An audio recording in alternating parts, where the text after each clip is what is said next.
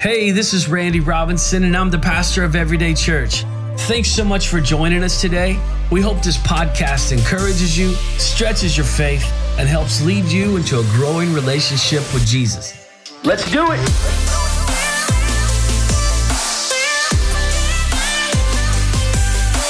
Today is week four of the Jesus Above All series. And my prayer is that we are all being challenged to take a deep look at our relationship with Jesus. Is he truly above all in our lives?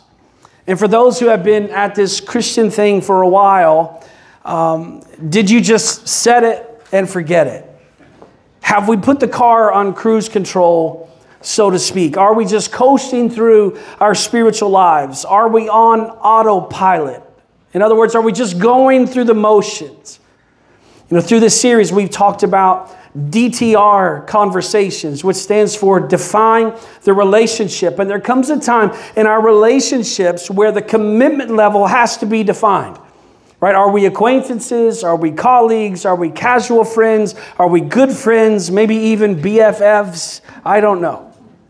You ever commit too soon to a relationship? Like you think this person is going to be your new bestie? And then after a few times of hanging out, you're like, oh, what have I done? You're like, I gave them my phone number. This is bad. But you don't know how to back the truck up. We've all been there. Um, some of you are in it right now. You're like, yep, I'm trying to get a new phone number right now. This person is. Well, we focused pretty heavily on a DTR or define the relationship conversation that Jesus had with his disciples in Matthew chapter 16 when he asked them point blank, Who do you say that I am? Others thought he was a prophet that had come back to life, or Elijah, or John the Baptist. But Jesus wanted to know who the disciples believed that he was. And we said that we all have to answer this same question Who is Jesus to you? Is he just a man who lived a couple thousand years ago? Just a good moral teacher? Was he just a prophet? I mean, he not only claimed to be the son of the living God, he claimed that he was God.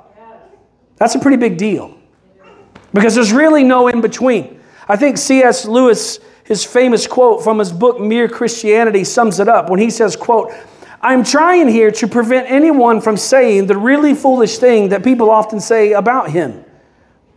That I'm ready to accept Jesus as a great moral teacher, but I don't accept his claim to be God. That is the one thing we must not say. A man who was merely a man and said the sort of things that Jesus said would not be a great moral teacher. He would either be a lunatic on the level with the man who says that he is a poached egg, or else he would be the devil of hell. You must make your choice. Either this man was and is the Son of God, or else a madman or something worse. You can shut him up for a fool, you can spit at him and kill him as a demon, or you can fall at his feet and call him Lord and God. But let us not come with any patronizing nonsense about his being a great human teacher. He has not left that open to us, and he did not intend to.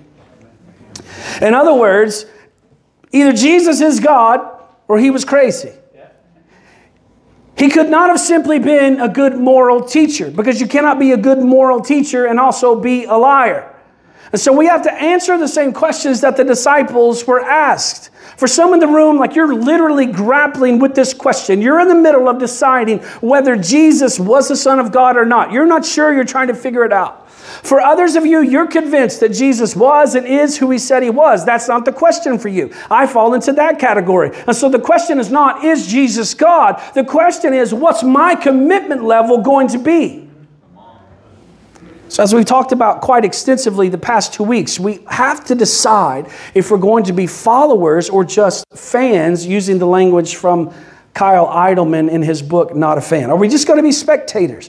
And the problem is, the teaching of Jesus doesn't allow for such options. Following Jesus isn't a la carte. You ever been to a restaurant where there's a no substitution policy rule on the menu? Like you want the steak, but it comes with the baked potato and asparagus. And you'd like to trade the asparagus for mashed potatoes instead. I know that's double potatoes, but one of them's baked, so it's fine. But since there's a no substitution policy, you can't trade. But that's how we come to Jesus. But we don't get to trade out the parts that we don't particularly care for. oh, I'll take Jesus with a side of joy and happiness, but I'd like to trade having to forgive others when they do me wrong for another side of joy and happiness. I'm sorry, sir, there are no substitutions allowed. All right, let's go back to the interaction that Jesus was having with his disciples when he asked them, Who do you say I am? Peter speaks up and says, You are the Messiah, the Son of the living God. And Jesus says, like, you're right. But you didn't come to this knowledge on your own. Your Father in heaven revealed this to you. You almost get the vibe that Jesus was surprised when Peter was speaking. And this interaction continues. Verse 21, Matthew chapter 16, we'll read from there. I've been summarizing previous up to this point. It's Matthew 16, 21. From that time, Jesus began to show his disciples that he must go to Jerusalem and suffer many things from the elders and chief priests and scribes and be killed and be raised up on the third day. And Peter took him aside and began to rebuke him, saying, God forbid it. Lord, this shall never happen to you. But he turned to Peter and said, Get behind me, Satan. You are a stumbling block to me, for you are not setting your mind on God's interest, but man's. I mean, this whole interaction is kind of funny. Right? This is, this is mere moments after Jesus had just commended him, commended Peter for saying that he was the Messiah, the Son of the living God. And then he turns right around and gets rebuked by Jesus when Jesus says, Get behind me, Satan, you're a stumbling block to me.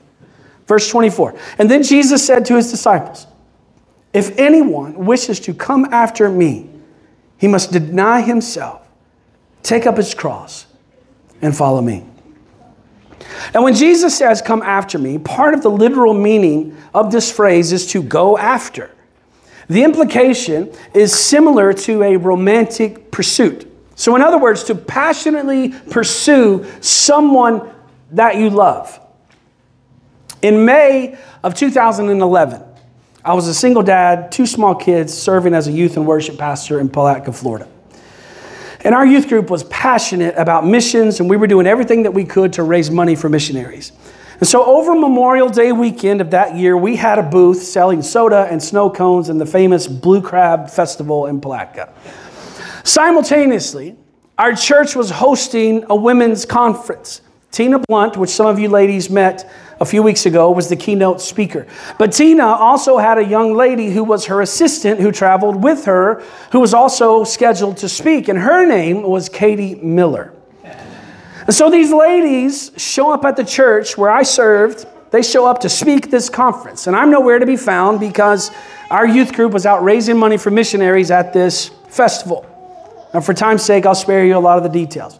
But after that conference, my phone began to ring and receive messages. Members of my youth leadership team and our worship team and the lead pastor's wife were all reaching out to me to tell me that I had to meet this girl named Katie.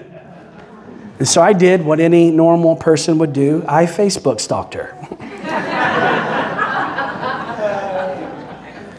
and the more I searched, the more I couldn't believe it. I was like, this girl is not real. And if she is real, she wouldn't be interested in a guy who's been through all of the stuff that I've been through. So I did what any good youth pastor would do I messaged her and invited her to speak at our youth group. That speaking engagement never actually happened, but eventually a marriage engagement did. I'm grateful for that. It took from Memorial Day until August the 18th, 2011, for us to meet each other in person. Are you surprised I remember that date? We messaged back and forth a few times, and when I finally got up the courage to ask her to dinner, this was before ghosted was a thing, but she ghosted me. She didn't respond for what felt like for weeks, and she said, My phone wouldn't receive messages. and then she went to Africa for a month, and I felt like I was never going to meet this girl. Eventually, on that hot August night, we met at what was then downtown Disney for our first date. And here's the start of the point I was probably in love with her before we even met. I was passionately pursuing her. The night before we met, I was at a lock in. If you don't know what that is, it's essentially when youth pastors torture themselves by staying up all night with a bunch of middle schoolers and high schoolers. It's the worst. So I'm coming off of no sleep. I have to drive three hours one way to meet this possibly imaginary lady. For all I knew, I was being catfished. But then it happened. Dinner turned into a long walk in the rain under the umbrella so we could be close, which turned into a movie, which turned into more food, and that turned into being together for the past 12 years. For months, we did everything that we could do. Settle down, everybody. we talked yesterday. I was like, I'm talking about us. And she's like, I want to tell my side of the story. I was like, fine, come up. she, her story's different. And uh, like she always criticized, because I never seen her in person. When we got out, like we got there, met her at downtown Disney. Do you want to come tell it? Yes. Okay. Might as well come tell it. So I know, I knew she wanted to. Yeah, but you have to keep this close to you. I already feel so embarrassed. I'm like blushing over here. Um, so we we meet like in the parking lot because you know downtown Disney's big. Um, and he has a gift bag for me, which was really sweet. He had asked my sister or somebody like what my favorite things were. Like favorite snacks favorite drinks favorite candies just like thoughtful you know? It's a good first impression. Um, and so he gives me this gift bag. Like he's like here i got this for you. It's your favorite things. And there's gum on the top. And he takes the gum out. He takes a piece of it for himself. And then he puts it back. And i'm like you just took the gift you gave me. Um, also when he first met me he's like wow you're a lot taller than i thought you'd be And so he basically called me a giant. Um, but I knew he had the heart for the Lord and for ministry, and that's what drew us together. So he stuck with me out.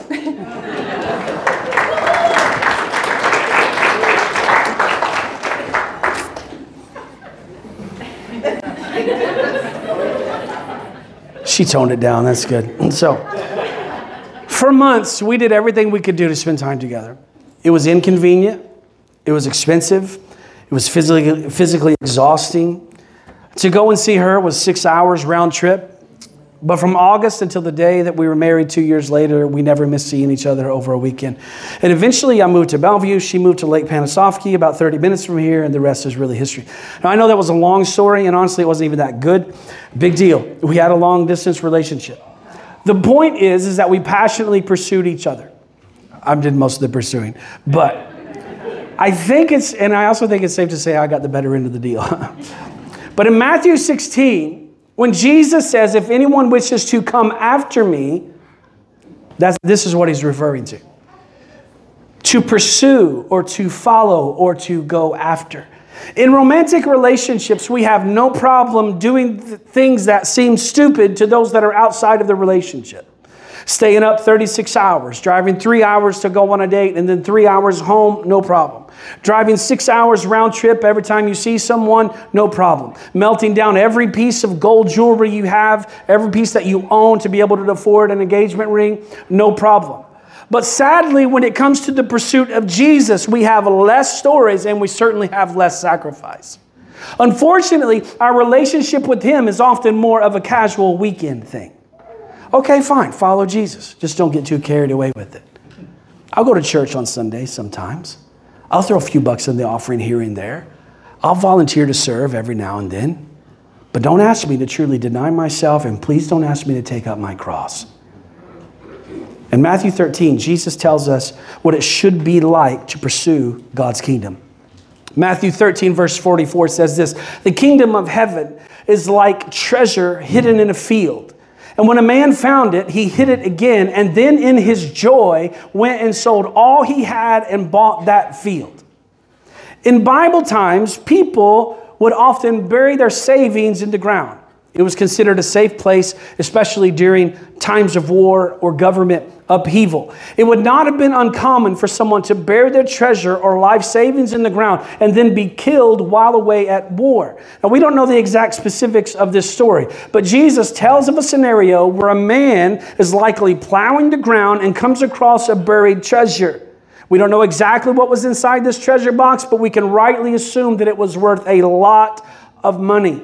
Again, while we don't know all of the details surrounding the story that Jesus presented, what would you do? if you had just come across the largest sum of money that you had ever seen. He reburied the treasure, and I imagine he nervously finished working his shift. And all through the day, he's probably daydreaming of all the things that he can do with that money. And he's planning and strategizing on how he's going to get it. And as soon as he's finished working, he begins to liquidate everything he owns his house, his oxen, his cart, his plow. This treasure was so valuable that Jesus said, in his joy, the man sold everything he had in order to be able to purchase the property. He didn't just sell it, he was joyful joyful about it. Jesus continues, verse 45. Again, the kingdom of heaven is like a merchant looking for fine pearls. When he found one of great value, he went away and sold everything he had and he bought it. Now, contrast these two stories with the story of the rich young ruler that we read a few weeks ago. The rich young ruler pre, uh, approached Jesus and wanted to know how to get eternal life. And Jesus instructed the rich young ruler to sell everything he had and follow him. But he went away sad because he didn't view Jesus as more valuable than his wealth. But in these two parables that we just read today, Jesus describes what it should be like to pursue the kingdom of God. The man eagerly and joyfully sold everything he had they did it because they knew that they had found something that was of infinite value. But what about us? Who do we say that He is? Is He worth everything? See, we often talk about giving God our talents, giving God our money, giving God our time, giving God our worship. And I think we unintentionally make it seem like God needs those things from us. But the truth is, God doesn't need anything from anyone ever. We offer him our gifts, but he's the one who gave them to us to begin with. We offer him our money, but the Bible says he owns the cattle on a thousand hills. We offer him our time, but God is outside of time. We offer him our worship, but even if we did it, Jesus said the rocks would cry out in our place. The reason we talk about giving those things to God is that they are indicators of what's important in your heart. We've said this before you can give without loving, but you cannot love without giving. And when we come to a place that Jesus is above all and my love for him becomes more important than anything, then out of that flows my worship. But God doesn't need any of those things. What he really wants is us.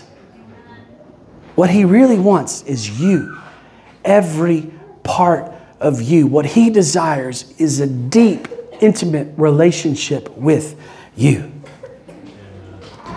There's an old story of an elderly missionary who had returned to America after 30 years on the mission field. After landing in California, he caught a bus that would take him to the Midwest to meet his daughter. And on the trip, the bus stopped in Las Vegas for the night. Never having been to Vegas and being out of the States for 30 years, he walked down the Vegas strips, the, the Vegas strip. He passed the lights and the hotels. He could hear the coins falling out of the slot machines. He could smell the amazing food that was being prepared to lure people inside the buildings. Eventually, he went back to his hotel. He walked across his room. He opened the curtains and he knelt down and he prayed this prayer God, I thank you that tonight I haven't seen anything I want more than you. Jesus desires intimate relationship with us. And while the messages the past weeks have been challenging. They've been a call to action, a call to reevaluate our walk and relationship with Jesus. But the truth is, Jesus exemplified this kind of love and sacrifice. He exemplified it first. John, the disciple of Jesus, who was the younger brother of James, they were fishermen and business owners turned Jesus followers. Peter, James, and John were part of the inner circle. John was one of the most trusted of all the disciples. He was the one tasked with taking care of Mary, the mother of Jesus, when Jesus died on the cross. He was affectionately nicknamed the disciple Jesus loved. That John sums it up well for us in 1 John 4 19. We love because he first loved us. Jesus isn't asking us to do something he hasn't already done himself. Paul, the great first century missionary, was born in what would be modern day Turkey. He was once a persecutor of followers of Jesus. He was a well regarded Pharisee and had permission from the government to put to death anyone who was a part of this religious sect called the Way, which would later be called Christianity. And after a dramatic encounter with Jesus himself, he became even more zealous for the work of Jesus than he was for his work as a persecutor of the church. Listen to his words in a letter that he wrote to believers in Rome. Romans chapter 5, verse 6. You see, at just the right time, when we were still powerless, Christ died for the ungodly. Very rarely will anyone die for a righteous person, though for a good person, someone might possibly dare to die. But God demonstrates his own love for us in this while we were still sinners, Christ died for us. Since we have now been justified by his blood, how much more shall we be saved from God's wrath through him? While we were still sinners, Christ died for us. And then Jesus comes along and says, Deny yourself, take up your cross, and follow me. And we read these instructions from Jesus, we read them post crucifixion and resurrection. We already know the end of the story, but the disciples wouldn't have had the same reference point. This is why they often seem confused in their responses to things that Jesus has said. See, we have the benefit of the full picture. It's like watching a movie with a friend with a huge plot twist. You've already seen the movie, but your friend has not. And so naturally, the friend is confused until the movie is over. And so when Jesus said, Take up your cross, the language would have been distasteful and possibly insulting. In Jesus' day, the cross was considered offensive, it was a symbol of shame and punishment. Crucifixion was a brutal method of execution used by the Roman Empire for the worst criminals. It was intended to be a public spectacle and a deterrent to others. The victims of crucifixion were often left exposed for extended periods of time. Their deaths were slow and agonizing. It was a form of execution that conveyed not only physical suffering, but also social and moral degradation. So, for the Jewish people in particular, the idea of being hung on a tree or crucified was seen as a curse. That belief was based on the Hebrew scriptures, which says, Anyone who is hung on a pole is under God's curse, Deuteronomy 21 23. So, being hung on a cross was associated with those who were under the judgment of God. So, in this interaction, Jesus says, Deny yourself, take up your cross, and follow me. And soon after he gives that call to action, he literally takes a physical cross and he carries it after being brutally beaten and tortured. The scriptures say that he was beaten so badly that he no longer looked like a human being. He was stripped of his clothes and changed, chained to a post where they whipped him to the point of near death. The Roman practice of flogging or scourging involved a whip called a flagrum. The flagrum whip had multiple leather thongs with metal balls and sharp pieces of bone or metal embedded in them. Eyewitness accounts tell us that they ripped out his beard, that they spit on him, they blindfolded him, they punched him in the face, and demanded that he prophesy and tell them who hit him. They struck him on the head with a staff. And then they fashioned a crown of thorns and pressed it deep into his skin. And then he carried his cross.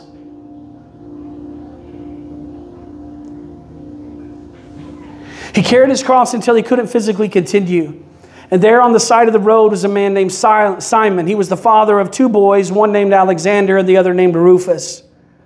And the Roman soldiers forced Simon to carry the cross of Jesus up a hill called Golgotha. And there they nailed his hands and his feet to that cross. And there at the top of that hill, Jesus died. While we were still sinners, Christ died for us. Jesus isn't asking us to do anything that he hasn't already done for us. He isn't asking us to do anything that he hasn't already exemplified. His invitation to us is to follow him. I recently heard a story of a pastor who went to some tribal areas of Africa. And one night he was preaching to a crowd of a few dozen people. And he presented the gospel and he made an invitation to follow Jesus. And a couple of young men, probably in their 20s, accepted Christ and committed to follow him. The following afternoon, the two young men showed up at the house where the pastor was staying. They were each carrying a large bag over their shoulder. When the pastor asked the missionary what they were doing, he explained These men will no longer be welcomed by their families or in their village. And then he said, They knew this would happen when they made the decision. They were choosing Jesus over their families. They were choosing Jesus over their comfort. They were choosing Jesus over their convenience. See, followers are willing to deny themselves and say, I choose Jesus. I choose Jesus over my family. I choose Jesus over my money. I choose Jesus over career goals. I choose Jesus over getting drunk. I choose Jesus over looking at porn. I choose Jesus over sexual promiscuity. I choose Jesus over what other people may think of me. I choose Jesus above all.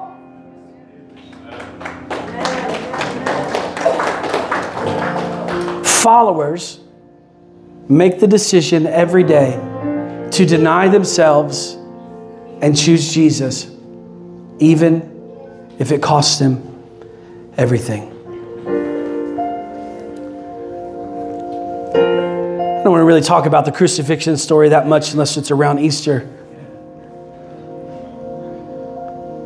I think we do ourselves a disservice by not contemplating the sacrifice that Jesus gave on our behalf because it was my sin that hung him on that cross. It was your sin that hung him on that cross.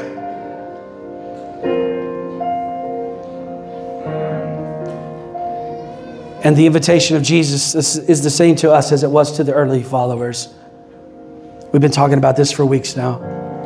And I know not everybody's going to make that choice. Not everybody's going to make that decision. They didn't make that. Not everybody followed him then. They chased him because of the miracles. They chased him because of the food. They chased him because of what Jesus could do for them. But the reward of serving Jesus is Jesus. There's a scripture, I think it's in Hebrews, where it says, He is our great reward. May my life be so emptied of my selfish desires that all I want is Him. And if it costs me persecution, then, it, then all I want is Him. We've become so complacent in our walk with Jesus. And I just, I told you a few weeks ago, I just can't do it anymore. I don't want to do it. I don't want to.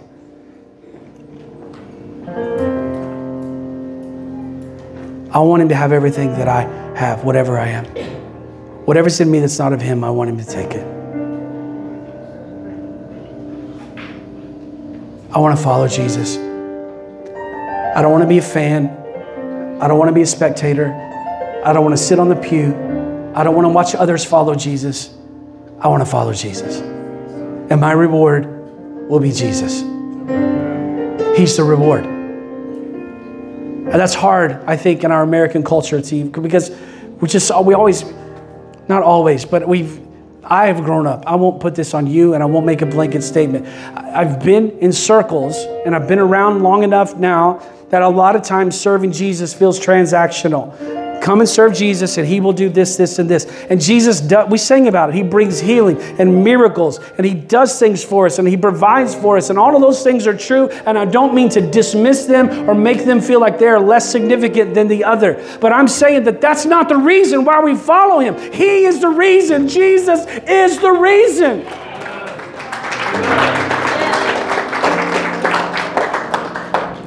What if I don't get those things? What if I don't get healed? Is Jesus enough? What if I do lose my car? Is Jesus enough? What if I can't pay the bills? Is Jesus enough? What if I lose my house? Is Jesus enough? What if I lose my child? God forbid, is Jesus enough? What if I lose my wife? What if I lose my husband? What if I lose my whatever is most important to you? Is Jesus enough? And I don't know the answer to that question in my own life at times. Is Jesus enough? Without a trade. And there is a trade. Look, again, I'm not trying to diminish that. He took my sin so that I could be righteous. He took my shame, which we were talking about earlier, so that I could be free. There is a great exchange that takes place. But I don't serve him because of what he can do for me. I serve him because he's God.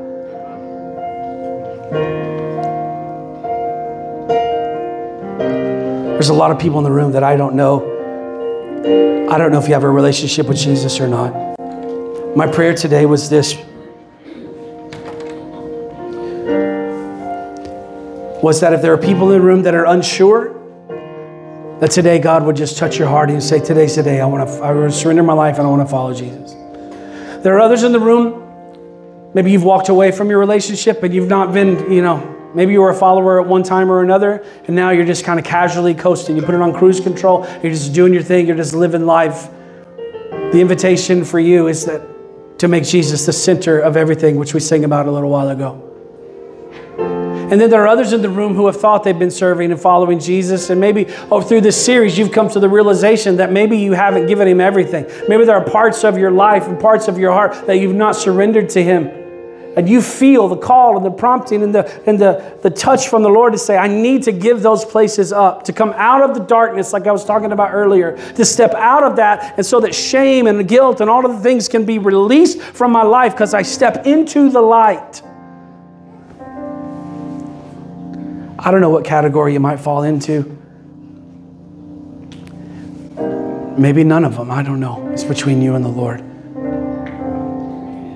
But I want to invite you to do this. If you need a touch from Jesus or you'd like to surrender your life either for the first time or the hundredth time to the Lord, I would like to invite you to come down to this altar and we're going to pray together. We're not going to make a big spectacle out of anything. We're just going to say, Jesus, I surrender all. If that's you, you feel this the nudging of the Holy Spirit, whether you've been serving God one day or a hundred years, I want to invite you out of your seat to join us at the front as we pray. On behalf of Pastor Randy and the entire staff at Everyday Church, we'd like to thank you for joining us today. For more information on the church, please visit us at everydaychurch.xyz